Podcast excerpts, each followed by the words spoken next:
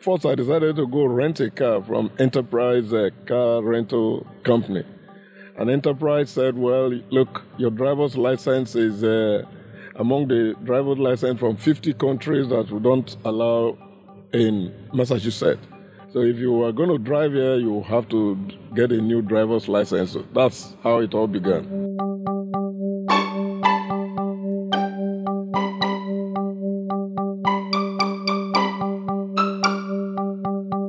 This is Religion Unplugged, an interview series about the global impact of religion in public life. For this episode, I interviewed Emeka Izeze, a board member of the Media Project and the former publisher of The Guardian of Nigeria. This is Paul Glader with Religion Unplugged, and I'm sitting here in St. Petersburg, Florida, in a sunny morning in a park with one of our board members, Emeka Izeze from Nigeria. Emeka, how are you? I'm very good, and thanks, Paul. I'm glad to be on uh, Religion Unplugged podcast. Emeka was the editor of The Guardian in Nigeria and publisher, executive. Uh, he's been a leader in media at some point now he's he's looking into new projects and during that phase right you told me you were a fellow at harvard what were you doing at harvard well i was a fellow at the, the weatherhead center for international affairs and I was doing uh, some work on uh, problems of uh, international affairs and relations with respect, especially to the spread of uh, extremism across Africa and the rest of the world. That was really where my work has been. So you're doing this academic research, and you said you took your family there. You're, at the time, I think you just had your well, your wife and your son. Now you have a daughter too, right? But they were there with you in, in, in Cambridge, Massachusetts, near Boston. Yes, we were living in Boston for a few months. It, it was very expensive moving around in Cambridge. The Uber, Lyft, Lyft, whatever. They, I found that. Um, it will be much much more cost effective for me to drive around um, while in Massachusetts. So I went to the driver's license office, motor vehicle license office, and uh, I got there and uh, they, they explained to me that first I'll have to go through all kinds of tests, and I, I was very happy to do that. A study released at the beginning of the year found Massachusetts has one of the hardest driving tests in the country. Massachusetts road test is one of the most difficult ones. They're very, very strict. I, I was surprised that everybody complained about the licensing office, but I didn't because I just found that there was a system and that you knew that the system exists. Right. You either prepare to meet up with the system or the system will catch up with you. And I really liked it because I, I'm not usually where I come from that system doesn't quite uh, exist. You can't specifically say in many respects this is the process you have to go to get this, including a driver's license. Even if the process is there on paper, it's hardly followed. People tend to follow it more in the breach. Most of us Americans, Emeka, we you know we, we the DMV, the Department of Motor Vehicles, it's what we dread going to get our license, the waiting in the line, the bureaucracy of it all, bringing all the documents. But you when you told me about this, you were like, "Hey, this was like so amazing to me that uh, the way you get a driver's license in America." Yeah, I, I the first time I went, I didn't go with all the documents. Then I, I came back again, and then I had to do a snap um, eye test right there. They checked and they found that okay, you can drive, you can see well, and then they asked me to go pay, and I went to pay, and then right there I did all the payment. By the way, I was thrilled that right there at the motor license vehicle licensing office, I was directed to their computer to say, okay, just key in your name. And as I did that, I found all my details, the date of arrival, where I'm staying, when I'm leaving, all of them in the system. It, it I mean, it's, it, it was very in, impressive for me because I could see that there is a sharing of data. Everybody drawing from a certain database and it's working. If people in the motor vehicle licensing office could see, have, have my details, and they had no clue that I was going to go there anyway. But the details were there. I said, it then means that this thing works. Hmm. So I was very I was ready to go through it patiently, and I really enjoyed doing it. Well, how, how do you get a driver's license in Nigeria? How is the process different there?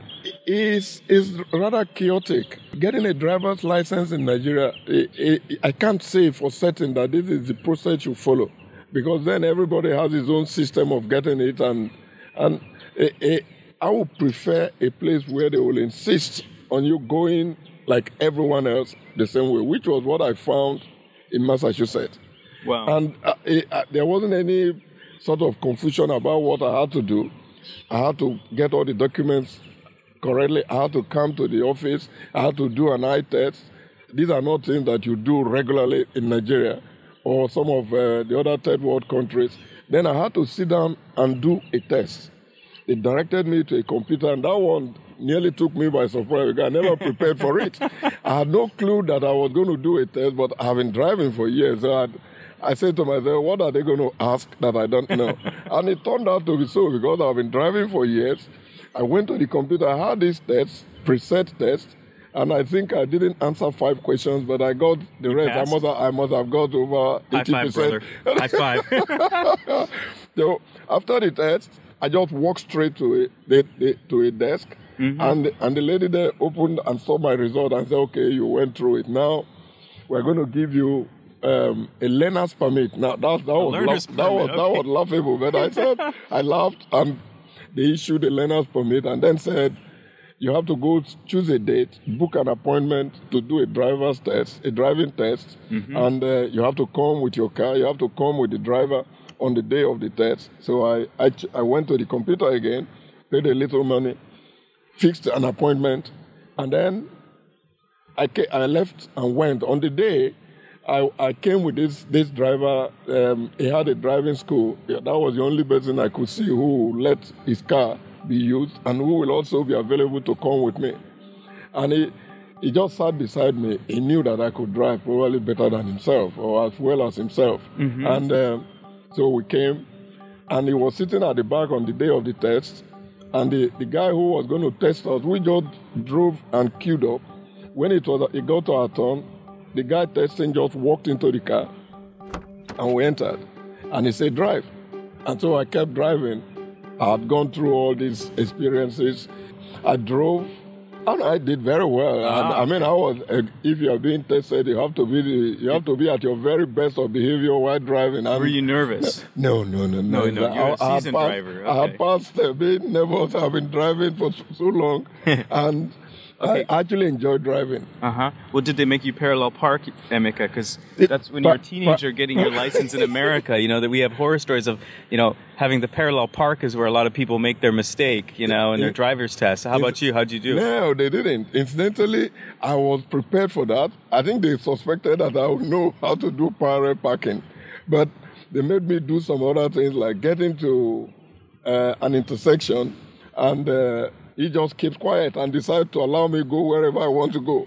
and sometimes there is no traffic light, and then he will just keep quiet and watch what I was going to do. So Yeah, I yeah. had known that if you get to uh, a, a, an intersection, even where there's no traffic light, you have to wait.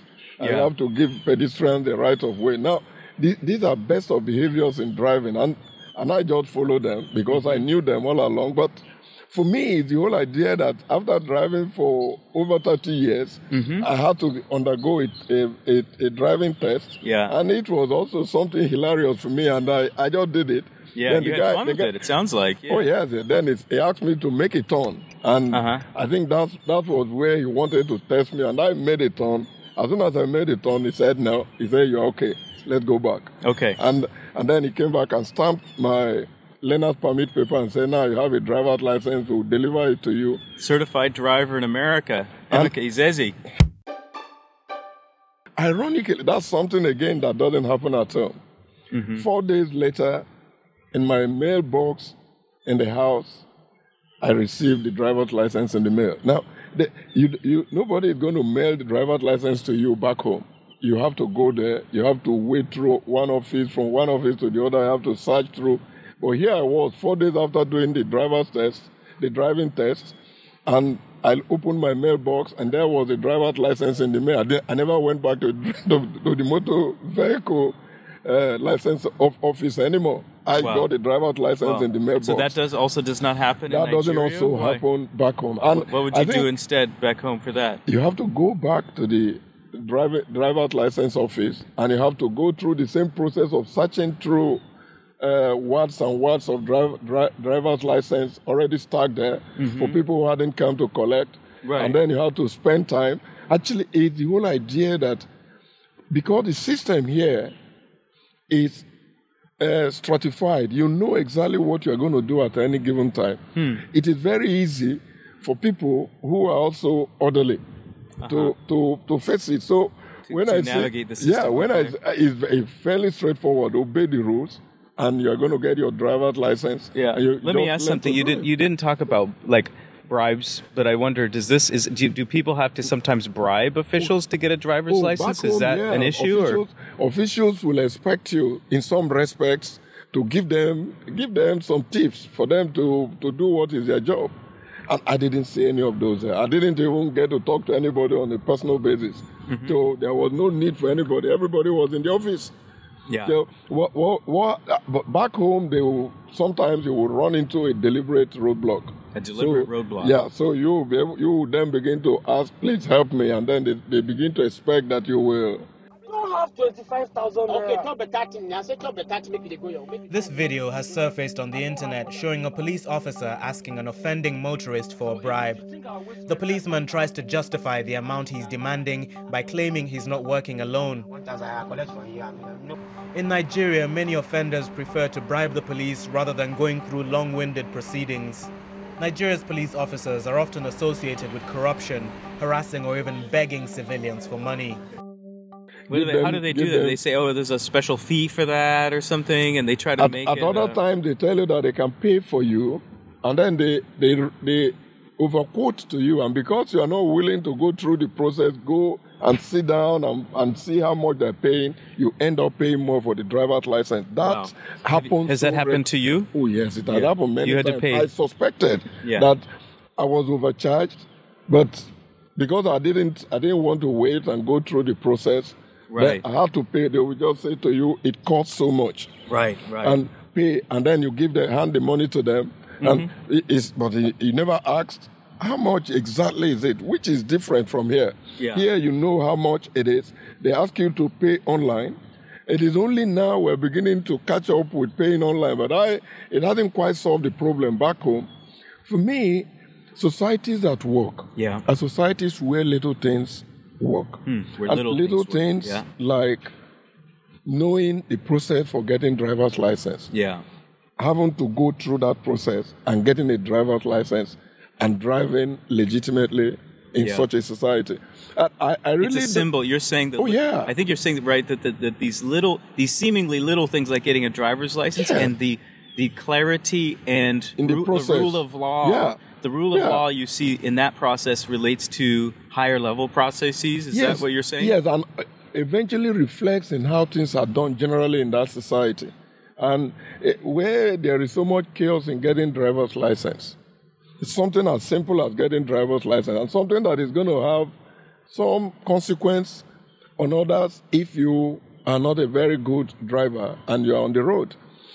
You something as as simple as that, you ought to know the process, and if the process is followed, you find there will be more orderliness in the society. Nobody is going to go looking to make money out of it, or nobody is going to go to cut corners Yeah. in it. So Yeah. it, it works, and I look out for those things: getting driver's license and having to go and. Um, and Right. av- avoid giving people money to go and do things for you. Doing So- it yourself. I really think that Africa should learn a great deal from com- countries such as here, and not necessarily in the in terms of how to amass so much wealth, because that that would take something else. But I'm talking of how to do things uh, in an orderly manner, in a predictable manner. Societies ought to be more predictable than there are back home in Africa. And the, the moment you, you put rules in place that will make the society more predictable, nobody wakes up today and just today he did he never had any driver's driving test and the next day he's already driving on the road. No, it doesn't happen here. And because it can't happen here, it, there is a certain predictability uh, that you have of those who are in vehicles and driving in the society. Those little things are the things that I look out for Yeah. to see whether there are better things happening in a country. And Africa should begin to look at little, little things. Let's reform our processes. Yeah. Let's reform our systems. And these ones don't cost money. Yeah. What, what, what we're discussing here. It's cheaper now than in the past for computers and uh, mobile internet. How and much? everything, How right? much Like- money does it cost to do? Yeah. You just need people who are ready to insist on the rule Yeah. and ensure that everyone else follows the rule. Yeah. And that is it. Yeah. Well, since this, i you know, our podcast is Religion Unplugged, I want to see can we bring it back to religion? Uh, you are a man of faith yourself. What is the role of the church? What's the role of religion in this, uh, the application of this concept you're talking about? It- it- actually, a society such as we have in most of Africa uh, is ripe for this sort of concept. What has failed is a system of governance that has not quite delivered as expected. And as a result, people are looking for other means to get what they want. And that creates all the chaos and all the confusion. And a society that is utterly religious. You might say most most of our societies are so religious, but not quite. You don't see too much righteousness in their conduct. But let's even stop at the level of uh, being religious. We have a large population of Christians. We have a large population of Muslims across Africa. Muslims will pray five five times in a day, every day. Mm-hmm. and the Christians will go to church. These days, it, it, it, it- it's no longer going to church only on Sundays. You now go to church several days in a week because there are different programs in different churches. Yeah. So we are all very religious. It, it ought to be that such a society will find it easier to operate in a more orderly, orderly way. But what has happened is that whereas the bulk of the people profess religion, um, whatever religion, the, the Yeah. conduct is bereft of religious character, religious uh, um, output. You Yeah. don't see righteousness being reflected, whether from the Muslims or from the Christians, Uh-huh. particularly those of them in this kind of position where you have to insist on following the rules. Right. And I think it's because people, number one, are looking for what they're going to get out of it. And number two, people just don't have the patience and the discipline to follow the rules that they themselves have made. Yeah. And so, y- I mean, it's. I'm wondering. It's you know, is there is is there a role for ministers or the church to to to champion order, to champion rules, to champion justice for society in the, in this way? I mean, obviously, outs- obviously, Paul, it's obviously. outside the bounds of a church to go and try to set up a department of motor vehicles. But is there something more pastors and churches could do on this? No, what churches or even take mosques, since that, that's also very uh, uh, preponderant in our society, Yeah. what, what they ought to do is to preach to sway the people to behave well. And Yeah. when people imbibe the message, the religious message coming from a church, or the, the preaching from a pastor or a priest in a church, or an imam in a mosque, it ought to be that the people will, will imbibe that, that message, internalize it, and then allow the message to regulate and condition their conduct. And when that happens, you say that this, this church is having an effect. But of course, how many people are truly following that rule in such a, in such a society as ours? Even though they go to church, even though they go to mosque, they don't quite follow the rule. It looks like being a religious person um, is more fashionable than than doing what the Almighty wants you to do. So, so what role do they have? Those who are preaching, whether as pastors, priests, or imams, I think that the role is to begin to strike at the little things that will make the people behave right. And of course, get the, the, those who are in, in, in, in authority, those who are in government, those who are in public offices, or even private of, I mean private organizations, get people to follow set down rules. Ask that anybody who is truly a Christian must not seek ways to cut corners. Imagine that kind of preaching to a congregation. You will be amazed that when they leave that church that day or leave that mosque that day, everybody will be a bit sobered up Yeah. And you're not likely to go the next day Yeah. and, and start looking for how to cut corners. Because what happens is that when you are not delivering good governance, yeah. then the people are looking for ways to cut corners. So Right. those in authorities, they, they are preached to to give their very best on their job to deliver good governance. And those that are uh, citizens of such societies, they're preached to to follow the rules, to obey good conduct, to, to obey and and, and and get out good conduct in their lives. I'm telling them that this is part of obeying the Almighty God. Yeah, yeah. Yeah. I think this is fascinating, this discussion. And my last question is Sure. uh, what's the status of your American license now? And uh, when are you going to be driving here next? No, you no. The American license is is is uh, valid for I think five years, and uh, I hope that when it expires, if I'm still here for a pretty long time, I'll go renew it because I I, I was impressed with Yeah. Really for me it was one of those defining points which is quite surprising to many of you Americans and even some people who are coming from outside of America and they don't see why am I why am I saying so making so much fuss about it but Yeah. and I say to them that if you follow this process, Yeah. you're going to have a good gov- good government Right, operating, and the society will be the better for it. Driving here, once you know, I mean, you know that you can drive, and uh, also most times you count on the on the goodness of the other road user. Once you have that all settled, make taking a road trip in here is is always a pleasure because the road is very good, and the connections are very fairly simple. You don't get lost easily Yeah, when you're driving here. Yeah, I know you took one trip, if I recall, right before Trump got elected. That that November, you know, uh, uh, 2016. You took a road trip all over the U.S. to kind of discover what people were thinking. Right? You went to Illinois and places like that. I stayed I stayed in a town called Naperville in Naperville. Illinois. Yes, and and then I I went I drove round around Illinois and from there headed to Springfield and which is the capital which is fairly far away and and then I had done quite a and then drove back I, I think did a few trips to Chicago. Chicago, And, uh-huh. and so eh, I, I I I can tell you that on none of those occasions did I feel that I shouldn't have been driving. I just enjoy driving Yeah. here. Okay. And Yeah. it's, it's a pleasure to drive here. And you don't have driven where I didn't have to run into very huge traffic jam. Of course, I haven't driven in New York. It's not like because I- Lagos, No, yeah. it's not Yeah. like Lagos. Lagos, it reminds New, New York is like uh, a gigantic uh, uh, um, uh, portrait of, uh, of Lagos, of a miniature Lagos, particularly with regards to driving and getting trapped in traffic for hours. And um in Lagos, it's a way of life. So driving, therefore, is also a adult for many people because you just you know that if you are going to close at rush hour, you are going to stay on the road for at least two hours every yeah. day. Yeah.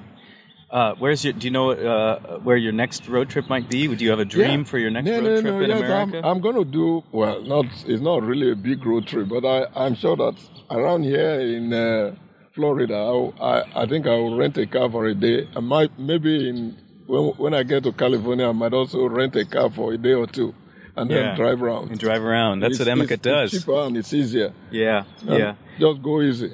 Well, we wish you a great road trip, and Thank sir, and we thank you for talking with us today. Uh, Emeka, thank you so much, my friend, for telling us about this uh, road trip and, and driver's license journey and your thoughts on it all. Thank, and you, thank you very much, Paul. I appreciate uh, this. I mean, it's this is the kind of thing that I like talking about. fantastic. Well, signing off for Religion Unplugged, this is Paul Glader and Emeka Izeze. This episode of the Religion Unplugged podcast was hosted by Paul Glader, edited and produced by Peter Freeby, with production assistance from Melissa Harrison. Special thanks to Emeka Izeze and Megan Clark. The Religion Unplugged podcast is a production of religionunplugged.com and is a part of The Media Project, a nonprofit dedicated to equipping journalists to cover religion. To read our award winning global religion news coverage or to find out more about Religion Unplugged or the Media Project, visit religionunplugged.com or follow us on Twitter at ReligionMag.